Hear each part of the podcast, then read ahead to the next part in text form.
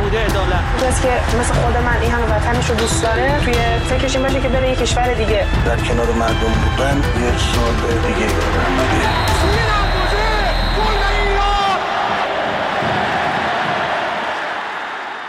سلام به برنامه رادیویی تماشاگران خوش اومدید. کاری از گروه ورزش رادیو فردا. من سعید پیرمحمودی هستم و به همراه همکارم محسا باقری در دقایقی پیش رو با شما خواهیم بود. بشنویم سرخط مهمترین خبرها در تماشاگران امروز دوشنبه یکم آبان ماه. ورزشگاه آزادی و چالشی بزرگ برای فوتبال ایران. خداحافظی سرخابی‌ها با ورزشگاه صد هزار نفری. ادامه واکنش‌ها به مصاحبه جنجالی کنعانیزادگان. حسین ماهینی میگوید کنعانی را جدی نگیرید، فکرش هنوز هجده ساله است. و مروری بر گرند پری فرمول یک آمریکا. فرستاپن باز هم اول شد و دومی همیلتون از او پس گرفته شد.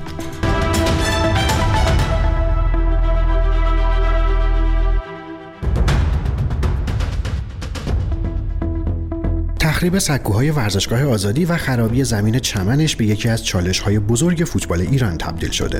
بعد از اینکه مسئولان سازمان لیگ از احتمال انتقال بازی‌های استقلال پرسپولیس از ورزشگاه آزادی خبر دادند، حالا شرکت توسعه و تجهیز اماکن ورزشی هم به طور رسمی خواهان این موضوع شده.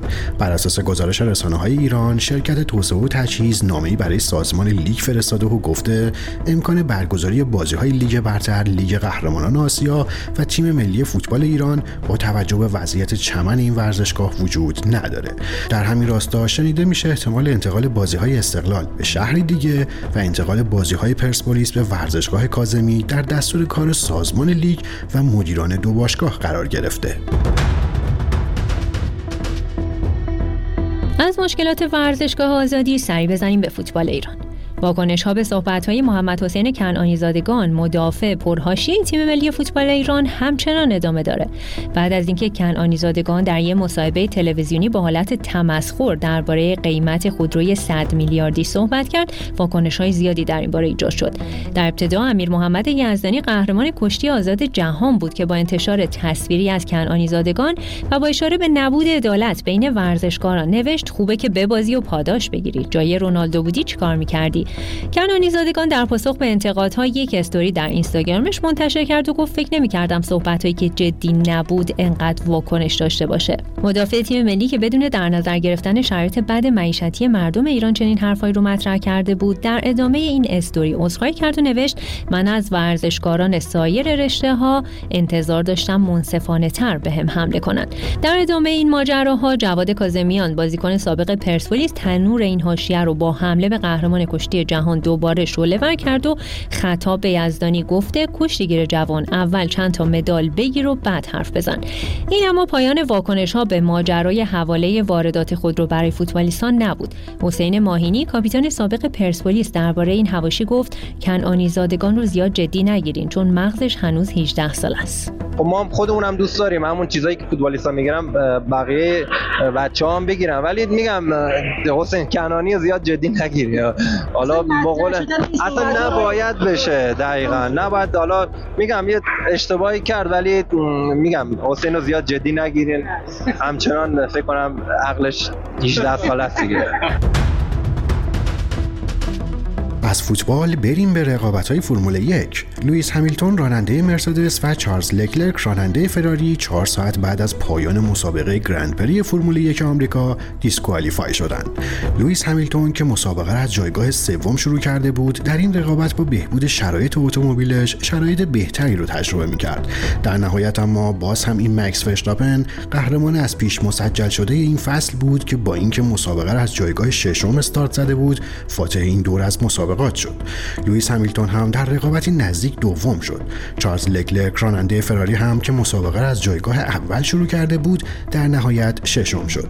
اما چهار ساعت بعد از پایان این مسابقه همیلتون و لکلر به دلیل تخلف در اجزای اتومبیلشون دیسکوالیفای اعلام شدند. به این ترتیب لاندو نوریس و کارلوس سائنز در رده‌های دوم و سوم ایستادند. اما در اینجا با همکارم محسا درباره حواشی مسابقه گرند پری فرمول یک آمریکا گفتگو می‌کنیم.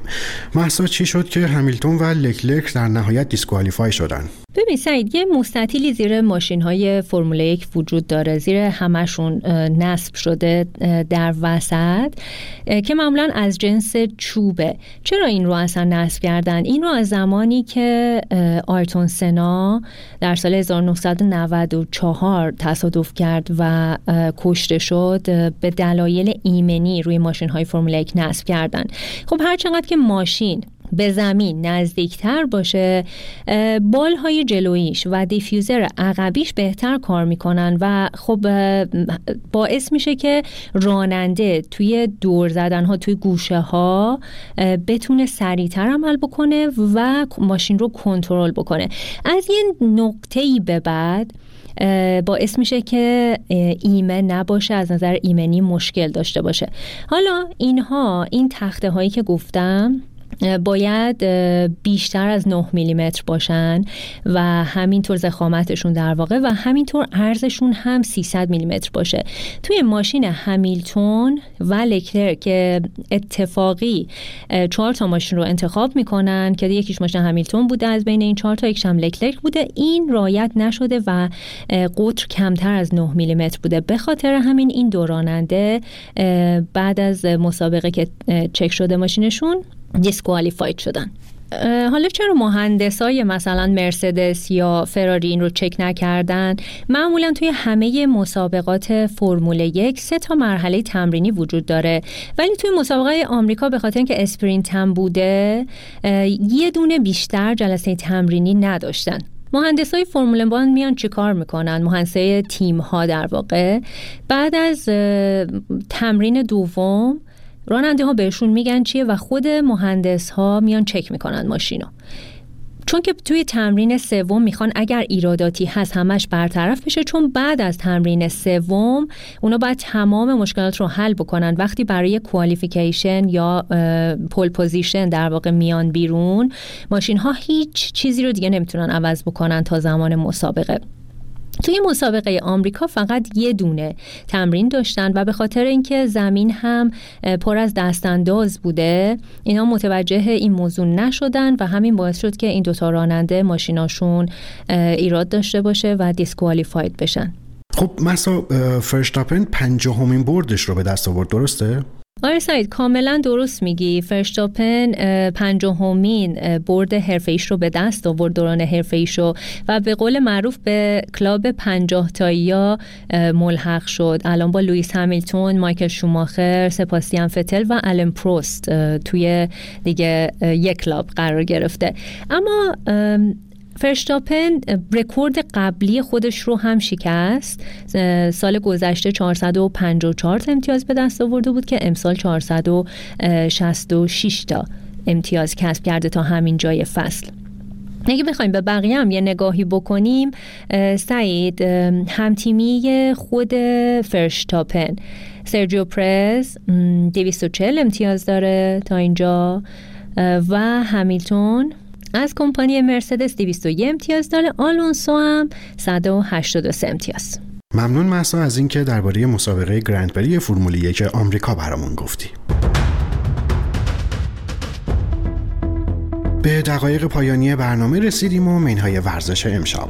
انجمن بین‌المللی روزنامه‌نگاران ورزشی در آخرین بیانیه‌اش در محکومیت و حکم نیلوفر حامدی و الهه محمدی از کسانی که سکوت کردند خواسته که احساس شرم کنند. این بیانیه در حالی صادر شده که انجمن ورزش نویسان ایران به طور کلی درباره این ماجرا سکوت کرده، سکوتی که انتقاد اهالی رسانه ورزشی رو در بر داشته. نیلوفر حامدی به دلیل اونچه همکاری با دولت آمریکا نامیده شده به تحمل هفت سال حبس به اتهام اجتماع و توانی برای ارتکاب جرم بر ضد امنیت کشور به پنج سال حبس و به اتهام فعالیت تبلیغی علیه نظام جمهوری اسلامی به تحمل یک سال حبس محکوم شده. حامدی عضو انجمن بین‌المللی خبرنگاران ورزشیه، اما دفتر نمایندگی این انجمن در ایران درباره سرنوشت نیلوفر حامدی به طور کلی سکوت کرده. اما برنامه ورزشی تماشاگران در همین جا به پایان میرسه و تا روزی دیگه که از طریق رادیو فردا دوباره با شما باشیم. وقتتون بخیر، خدا نگهدارتون.